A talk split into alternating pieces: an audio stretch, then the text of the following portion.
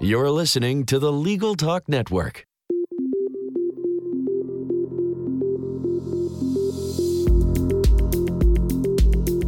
Hello, I'm Bob Ambrogi. And I'm Monica Bay.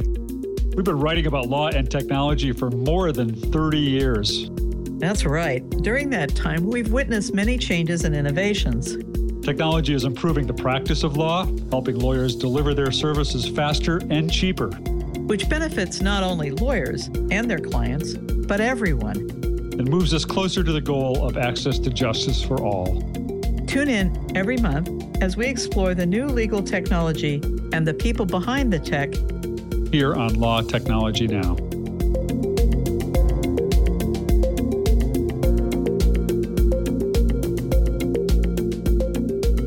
Hi, welcome to Law Technology Now. I'm Monica Bay. Our guest today is Dan Linna. Welcome. Thank you. You're more than welcome. Support for this podcast and the following message comes from Thomson Reuters, Westlaw Edge. Dan, can you tell us a little bit about your background? Sure, Monica. I'm a visiting professor of law right now at Northwestern Pritzker School of Law here in Chicago. I'm also affiliated faculty at Codex, the Stanford Center for Legal Informatics, and I'm a co-founder and co-director of the Institute for the Future of Law Practice. And tell us a little bit more about all of those. Sure. Well, here at Northwestern, I'm teaching innovation and technology classes. Really excited to be here. Northwestern has a history of doing things at the intersection of law, business, and technology, and I'm teaching a few classes that fit in with that, a class on artificial intelligence and legal reasoning this fall semester. The next semester, I'll be teaching an interdisciplinary class with, I'll be co-teaching with another law professor, David Schwartz, and then a computer science professor, Chris Hammond, an innovation lab. We're going to have law students and also computer science and Master of Science in Law students in that class.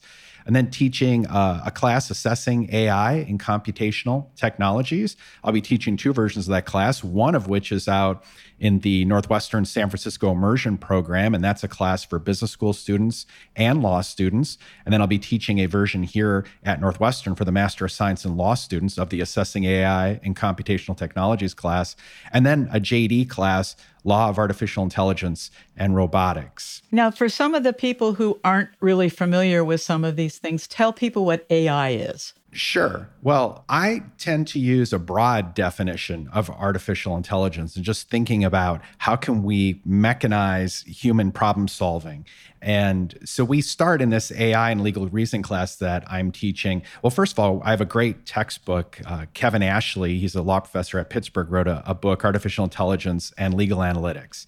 And so we kind of walk students through understanding how we can create rules-based systems to provide answers to legal questions, but also how we can use data and machine learning, natural language processing to retrieve information, but also answer legal questions. And tell us just a little bit more, if you don't mind, on your Chicago stuff, and tell us a little bit more about computational technologies. Sure. Well, the way I've structured this Assessing AI and Computational Technologies class is that we're going to create a framework for thinking about demystifying the technology, and the couple of technologies we'll really focus on in those classes are artificial intelligence, again, machine learning, natural language processing, deep learning, but also blockchain and smart contracts, and getting students to think, to learn the technology, to understand what it is all about, but also to think about how it can be used in business, how businesses are using it, but also in the practice of delivering legal services, and then to think about the law around these technologies as well.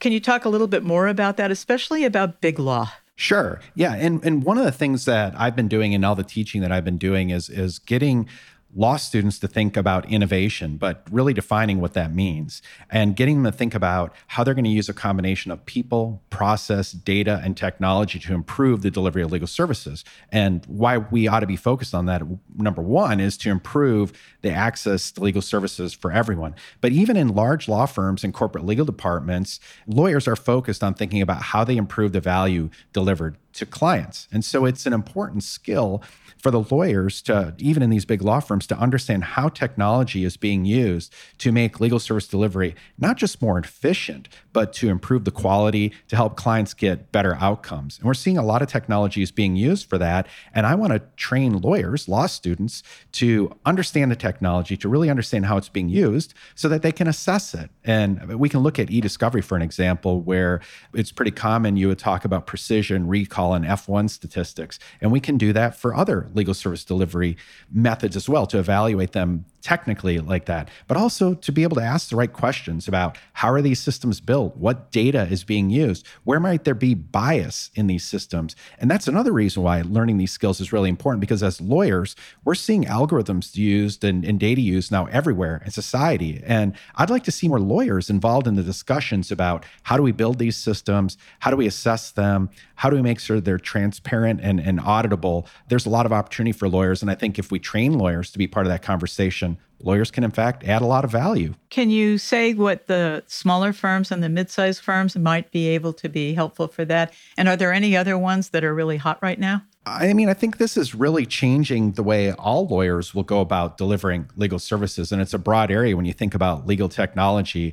It can be all the way from practice management systems to using machine learning and natural language processing to really understand a corpus of contracts, for example. So I think that it is important that we think about kind of like the problems that are being solved in big law, the problems that are being solved in the consumer market, the problems that are being solved in the legal aid market.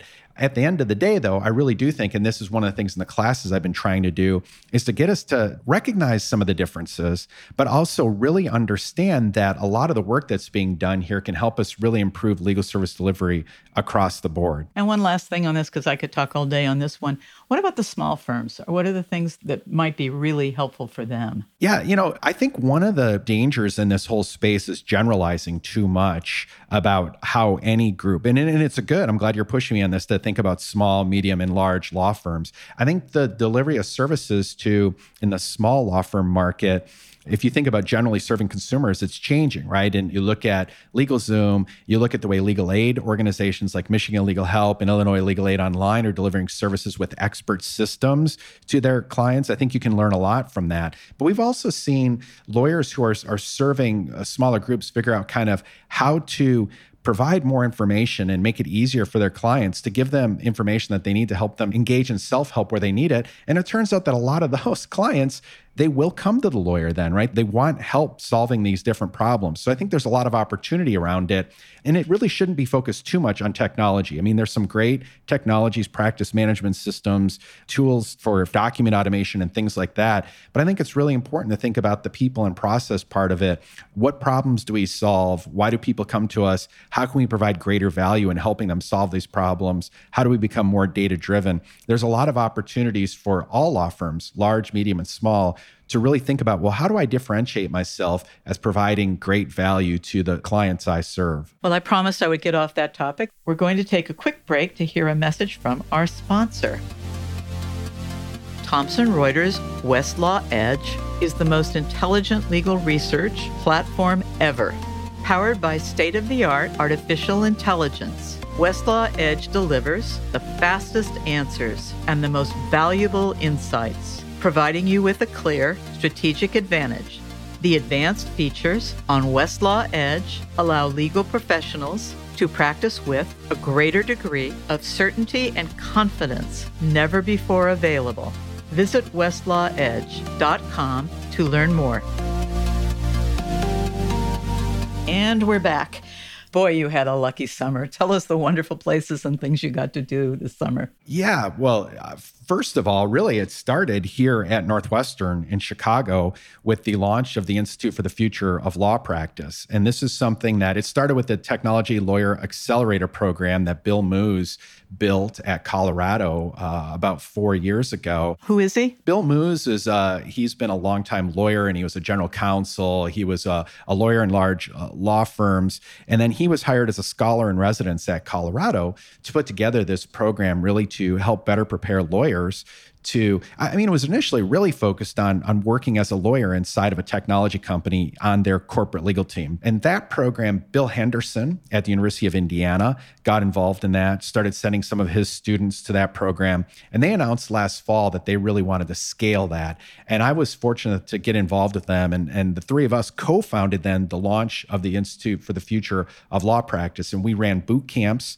in Colorado and at Northwestern last summer in May. And those were 3 weeks of training. And then there was an advanced track that Bill ran with another couple weeks of training. We had 40 students who went through the program, students from Northwestern, Colorado, Indiana, Osgoode Hall in Toronto, and Michigan State. And then they went off to internships. And the real focus is on internships in corporate legal departments. And Cisco, one of our founding sponsors, took on several students, not just for 10-week, but for 7-month internships. We also couldn't have done this without the support of Elevate Services and Chapman Cutler as founding sponsors. But then those students went out onto internships. Some of them went into corporate legal departments. Some went to legal tech companies.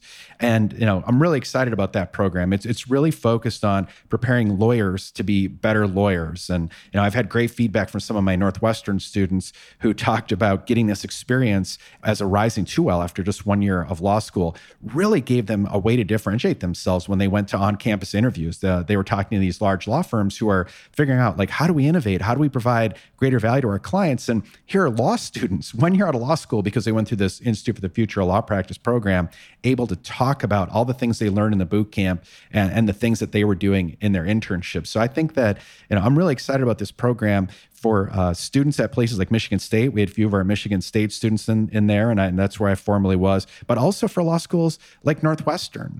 You know, I think it really provides a way to add on to this great education they're already getting to help them differentiate and prepare them for the future of law practice. Was there a second one? Do I remember that correctly, or was that part of the whole thing? Well, you know, I also this summer, then after that, I was in Madrid at IE Law School and at Bucerius Law School in Hamburg, which, you know, just amazing experiences. And at IE, they're really doing some innovative things. I was one of the speakers at the launch of their innovation farm, where they're working on projects and they have people with process expertise and they have law firms and legal departments doing projects, technology projects. But then I also spoke at the first meeting of their Law Head Hub, which aims to be a think tank. And that was a real honor. I gave a talk about demystifying artificial intelligence and assessing it. And that was just a portion of the period. And then I facilitated a discussion. We had leaders from large law firms and corporate legal departments in Madrid.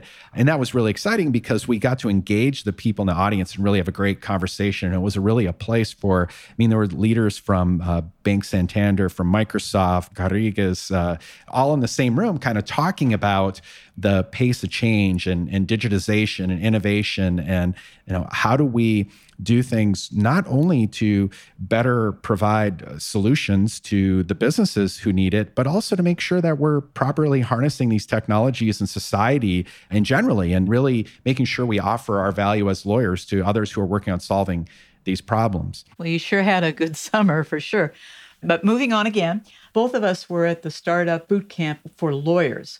Tell us a little bit about it and how wonderful Jay was. It is a real pleasure to work with Jay Mundell, and I've gotten to know him well through Codex and this program at Codex, a startup boot camp for lawyers. And a matter of fact, he came to Michigan as well this last semester back in the spring and did a mini version of this startup boot camp for lawyers for my students at Michigan State and at the University of Michigan Law School, where I was teaching a legal tech and innovation class. But it's a really great idea. I mean, putting lawyers kind of in this startup atmosphere and getting them to kind of think about if they were a startup and how they might generate solutions to problems and spot opportunities, getting them to really just think about how like startups think. And I love it for two reasons. One, it's so great to get them to understand startup culture, but it's also really gives them some awareness of kind of the problem solving methodologies in this space and thinking about kind of the basic scientific method and improvement kata, design thinking. So it's so energetic. And the students come together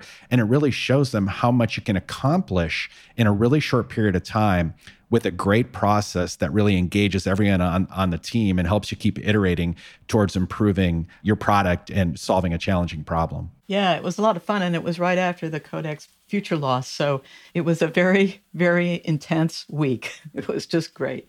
Moving on, what should law firms learn from law schools? Yeah, I think there's a lot that we can learn together. And, I've really been trying to develop this idea of law schools as labs. And last semester at Michigan State, we had Perkins Coie, Davis Wright Tremaine, Ackerman, and Michigan Legal Help working in one of my classes. I had 23 students, and we used ThinkSmart and NeoLogic to build solutions to problems that they contributed. All right. So that, I think that really helped the law firms. They learned a lot while working with us, working with our students. And we kind of went through this iterative process of building things so that we could learn as we were going on. But I think that's an example, and I'm really excited about the innovation lab I'm doing here at Northwestern with computer science professor Chris Hammond and my colleague in the law school, David Schwartz, where we'll have computer science students in the class and we'll be working on problems from law firms, legal departments, and legal aid all in this same space. So I hope the law firms and legal aid, corporate legal departments will learn about the process we're using to innovate, but we also want to use that process to generate substantive knowledge so we can all learn and advance the profession. Yeah, I agree with you, especially because some of the law schools are just the same old way they always were. And that, I think, creates a lot of the same problems for the lawyers and everything else. Yeah, so I agree with you on that. Here's a fun one. 2020 is coming up very fast. What do you see or want in 2030 and 2040? Well, what I would say that we need right now is greater discipline and leadership, those two things. So we need discipline to get much more disciplined, and we have to commit to systematic innovation, not jumping to solutions. And then we need leadership that identifies the clear challenges that we're tackling and to hold us accountable for achieving our mission, right? And I think, we need to embrace these challenges: access to legal services, lack of gender diversity in the profession, bias and discrimination in our justice systems. And I think we're generally working on these problems, kind of like you might say, oh, well, I want to lose weight, right? But when you have these vague goals, it almost never works. And I think we have to set clear goals where we want to be, like, for example, solving the access to legal services crisis within 10 years, and then get disciplined. And Larry Keeley wrote this great book, and 10 Types of Innovation, where he talks about innovation almost never fails due to lack of creativity. It's almost always because of a lack of discipline. And we are not demonstrating that discipline in the legal industry. So if we want to solve challenging problems, we have to get more disciplined. And part of the way is to use the scientific method, the improvement kata, lean thinking, design thinking. It really comes down to, where are we trying to go? What's the big challenge we're trying to solve? What's our mission, vision? Where are we now? And then we all have ideas, right? Whether it's ABS or artificial intelligence or design thinking that's going to solve these problems. But we're making assumptions. We're jumping to conclusions. These are hypotheses. We have to test these ideas. And so if we have that kind of a disciplined, systematic framework for innovation and for moving forward, and we hold ourselves accountable, well, we can test these ideas and we can have metrics.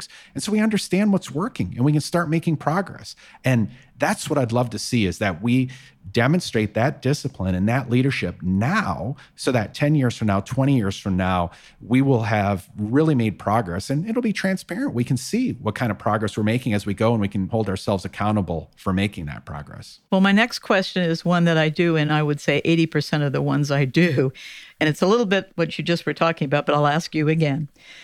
80% of Americans can neither find a lawyer or afford a lawyer. What can be done about that, and how do we break through it? Yeah, I think it's just that we've got to get committed to solving the problem is a big part of it. That's that leadership and discipline that I just talked about in the last question. I think there are a lot of people who care about this and who want to make a difference. But I think the next step is we just have to set some clear goals, have to have a mission and a vision, and have the discipline and leadership to keep working on the problem and chipping away to solve it. All the resources we have in this profession and in this country, and we can't solve this problem? Absolutely, we can. Are we committed to it, right? Are we committed to solving it? How do we set some goals that we really hold ourselves accountable for making progress? To do that, it's going to take time. But if we are making incremental progress, if we're doing things like lean startup, improvement kata thinking, where we're testing our ideas, measuring outcomes, and we have the right metrics, then we can make a lot of progress towards solving these problems, including the access to legal services crisis. Very good, as always. My last big question for you is, congratulations on the 2018 Legal Rebel. That's American Bar Association's ABA Journal. Tell me about it. I think that's so much fun, and it's so positive too. Tell us about your experience there. Well, it's nice to be recognized. I think more importantly, the telling these stories helps us all understand how the legal industry is changing, right? So that to me is the key, is just to see that for a long time, even just 5 years ago, a lot of folks would tell me, oh, these are fads and things aren't changing. But I think we see a lot more evidence that things are changing, and we see many more lawyers getting engaged in changing. And so I was happy to receive that award. I got the picture taken here in Chicago, but I made sure that I got it taken with Lake Michigan in the background. And that's great. Yeah, I wanted to make sure my ties to Michigan were represented there. Although I love being here in Chicago. That's great. Before you leave, please tell us how our listeners can reach you on Twitter. At DANLINNA. That's the best place to reach me. If you're not on Twitter, there's a real great conversation about these topics going on. Otherwise, daniel.linna@law.northwestern.edu. Dan, thank you so much. This has been another edition of Law Technology Now on the Legal Talk Network. If you like what you've heard, please rate us in Apple Podcasts. Join us for the next edition of Law Technology Now. I'm Monica Bay, signing off. If you'd like more information about what you've heard today, please visit LegalTalkNetwork.com. Subscribe via iTunes and RSS. Find us on Twitter and Facebook, or download our free Legal Talk Network app in Google Play and iTunes. The views expressed by the participants of this program are their own and do not represent the views of, nor are they endorsed by, Legal Talk Network, its officers, directors, employees, agents, representatives, shareholders, and subsidiaries. None of the content should be considered legal advice. As always, consult a lawyer.